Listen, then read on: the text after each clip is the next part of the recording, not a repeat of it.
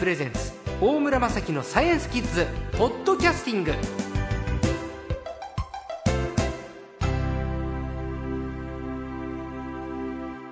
さあ今週の最高も科学ジャーナリストの寺門和夫さんです。よろしくお願いします、はい、どうもこんにちは。それでは質問ご紹介します。埼玉県の千秋くん小学校5年生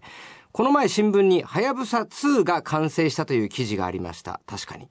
1号は故障して大変でしたよね。1号と2号はどんな風に違うんでしょうかということで、はやぶさ2、これ2って言うんですか ?2 号でいい。はやぶさ2でいいんじゃないですかね。ね。で、年末に打ち上げって言われてますけれど、はやぶさ1号は小惑星糸川から物質を取ってきてくれて、そしてあの、日立ハイテクの解析システムが、そのね、宇宙の物質を分析したわけですよね。ねうん。まあ、だけど、そっか、この千秋君からすると、はやぶさ1号は故障して大変だったってイメージなんだ。やっぱり。ちょっと時間かかっちゃったから。ね、6年半でしたっけ？ね。さあ、えー、はやぶさ2どんなんでしょうか？あの基本的にはですね、あのはやぶさと同じようなあの探査機なんですが、当然のことながら、はい、あの前回いろいろ故障してますね。はい、あのですからそういったところは改良されてます。はい、で性能が良くなっているので、あのおそらく前回のようなあのまあ故障の連続みたいなことはね、ええ、おそらく今回はないんじゃないかなと。まあ、かなり頑張ってあの先生方開発しましたので、はい。あの竹内優子さんの主演したあの苦労話の映画みたいなものは生まれないってことですかね。いやでも結構いろんなドラマチックなことあるかもしれませんね。えー、というのは今回はですねあの実はあの前回のはやぶさでは、はい、えっ、ー、と小惑星糸川っていう小惑星の表面に、はい、あの降りていってえっ、ー、とまああの表面に触れた瞬間にこうサンプルをこう採取したわけですね。タッチアンドゴーでそうですね。そうそうです。はい、で今度はですね、えー、もちろんその方法もやるんですけど、うん、えー、もう一つの方法はまずその小惑星にですね、うん、弾丸を打ち込んで穴を開けちゃう。バキュンと打って。そうですね。うん、はい。であの表面に穴が開くと、はい、内部のあの岩石があの現れますね、はい、でそれはつまりそのすごい新新鮮なんですよ、うん、あのつまりどういうことかというと宇宙空間にずっと漂ってるあの天体っていうのは、はい、あの宇宙風化っていうんですけど、まあい、いろんな宇宙放射線の影響とか受けてですね、はい、ちょっと物質が変化しちゃうんですね。でもあの内部の方はそういう影響を受けてないのでその一度そういったものを弾を打ち込んでですね内部の岩石を取るとあの本当に昔のままの岩石が取れるいうことなんですね。なるほど。うん、で今回はあのそういった意味ですごい、あのまあある意味じゃそのちょっとまあリスクなところあるかもしれないけれどもやっぱりドラマチックな方法でね。これはもちろん世界で初めての方法ですけどもそれであの小惑星の,、あのかけらをね持って帰ろうということをやっていますね。イメージ的にはケーキケーキね。クリームの部分だけじゃなくてクリームのところにポンって銀玉の鉄砲の弾当ててちょっとスポンジのところも見ちゃおうかっていう。そんな感じですね。はいはいそうですそうです、はい、そうするとその宇宙のもっともっと古い時代のものが採取できるかもしれない。はい、そうですね。それが、はやぶさ2のミッションであるならば、よりレベルが高いことを求められるわけじゃないですか。そうですね。うん、というと、やっぱり相当苦労したような気がするんですけど。だだと思います。だからもちろん、そのいろんな、あの、実験をしたりして、あの、エンジイオンエンジンですね。これなんかも改良してますね。あの、それからもちろん、その、いわゆるコンピューターのプログラムみたいなのも、あの、いろいろ改良されてるし、はい、あの、故障しないで帰ってこれるような、そういった、まあね、あの、工夫もしてますね。そうですか。え今年の末に打ち上げられて戻ってくるのは、はい、実はですねこれあの東京オリンピックの年に2020年なんですね。ロマンティックですね、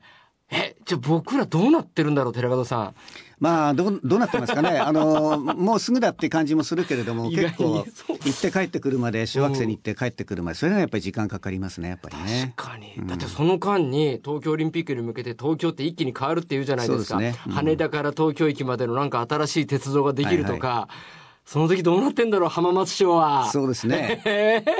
モノレールの終点じゃなくなってる可能性もあるかい、えー、ね、いやー、夢が膨らむなえー、すごい。ちょっと、おし、画線それまでこの番組続ける気になってきたよ。どうってことないですね、それね。やれそうな気がするよ。えー、そうですね。うん、そう思いますよ。よし、はやぶさ2頑張れよし。千葉県優香ちゃん、小学校4年生。よく、取った魚を瞬間冷凍したら美味しさが保てると言いますけど、それってどうしてですかってゆうかちゃん。よくこんなことしてるね。これね、寺門さん、僕の北海道でお付き合いのある漁師の皆さん、はいうんうん、実は魚ってのは、取れる場所によってとかじゃなくて、実はね、瞬間冷凍の技術で 味変わるんだって言われるんだけど、ゆうこちゃんの質問ってそういうことですよね。あの基本的にそうだと思います。あのやっぱりあの特に魚なんかはそれがあの激しいようですけれども、うん、あのやっぱりそのままの温度の状態で保存しておくとどんどんどんどんやっぱりそのあのなんていうんですかねあのお魚のお魚の中身がですね、あの変化してしまうんですね。でそれいくつか原因があるんですけれども、あの一つはやはりあの、えー、まあ魚の肉を作っているあの成分がどんどん変化してしまう、うん、それからやっぱりあの中にはやっぱり多少微生物が、あの存在しているので、そういったものが繁殖すると、まあ、あのやっぱり傷んでしまいますね。うん。まあ、そういったことがあるのであのやはりその生きた状態の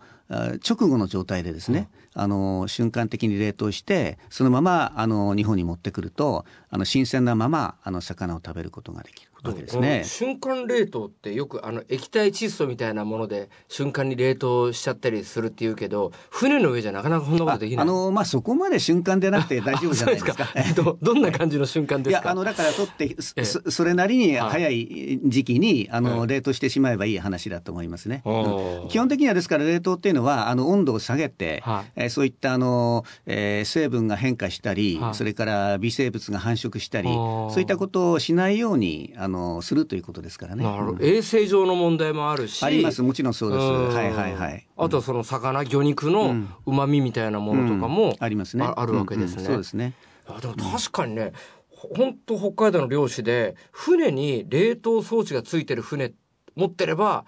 すごい勝てるんだみたいな話をする、うん、そういうことなんですよねきっとね。そうですね。あのそれとやはり僕もう一つ思ってるのは、えー、あのやっぱりその日本から遠く離れたところで漁すること多いんですよね最近ね。遠洋漁業、うん、そうですね、はい、ですからあの日本までお魚持ってくるのにあの期間がかかるわけで、えー、その間冷凍してないとどんどん傷んでしまいますね。確かに。でそれはやっぱりその魚という貴重な資源をですね無駄にすることになるから、はい、やっぱりちゃんと冷凍にして持ち帰って、はい、あの取った魚全部ねあの美味しく食べるっていうことはやっぱり大事なことだと思いますねやっぱりね。ね。ゆうこちゃんなんか分かったかな、うん、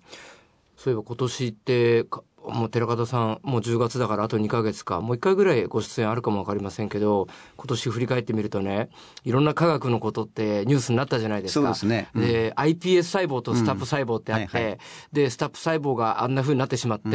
でも結果的に先月 iPS 細胞を使った目の手術が行われたじゃないですか。すね。はいはい、あれはずっと寺門さんってもう何年も前から万能細胞、うん、今イコール iPS 細胞ってもうこれ番組の初期からおっしゃってたじゃないですか。すね。はい、今年のこの iPS 細胞っていうのはどういうふうに受け止めてらっしゃいます？あのやはりですね、うん、あの人類のあのこれからの医学にとっていうとですね、うん、その再生医療というね、はい、あの傷んでしまった人間の体を元に戻す、はい、あの治療するだけじゃなくてね、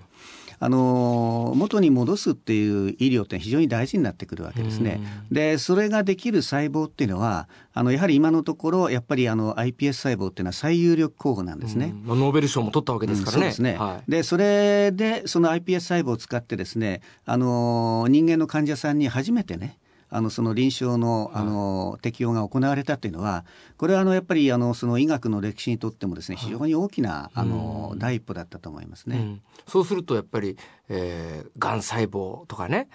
人間ってもしかしたら肉体の限り生きられるんじゃないかって希望につながってくると思うんですけれど、ね。うん、じゃじゃあ実用化されるのってどどうなんですかね、手術は行われたけど、うん、まだあの本当に初期の段階で、うん、えー、っと今回の iPS 細胞の実験をしたあの試験をした高橋さんはね、ええ、あの富士登山に例えると、はい、まだ2合目か3合目ぐらいだっていうふうに言ってるんですよ、ね、また車で行ける範囲ですね、そうですね。ですから、あのやっぱりその頂上まで行って、はい、誰もがその iPS 細胞を使った再生医療を受けられるっていうのはやっぱりあの10年ぐらいかかるというふうに言ってましたね。そうか。はやぶさ2の期間まで6年先か、でも意外に短いって話だったけど、10年っていうのも意外に早いかもわかんないですね。いやいや、ありがとうございました。えー、先週、今週2週間にわたって、キッズの質問に寺門さんに答えていただきました。科学ジャーナリストの寺門和夫さん、どうもありがとうございました。どうも。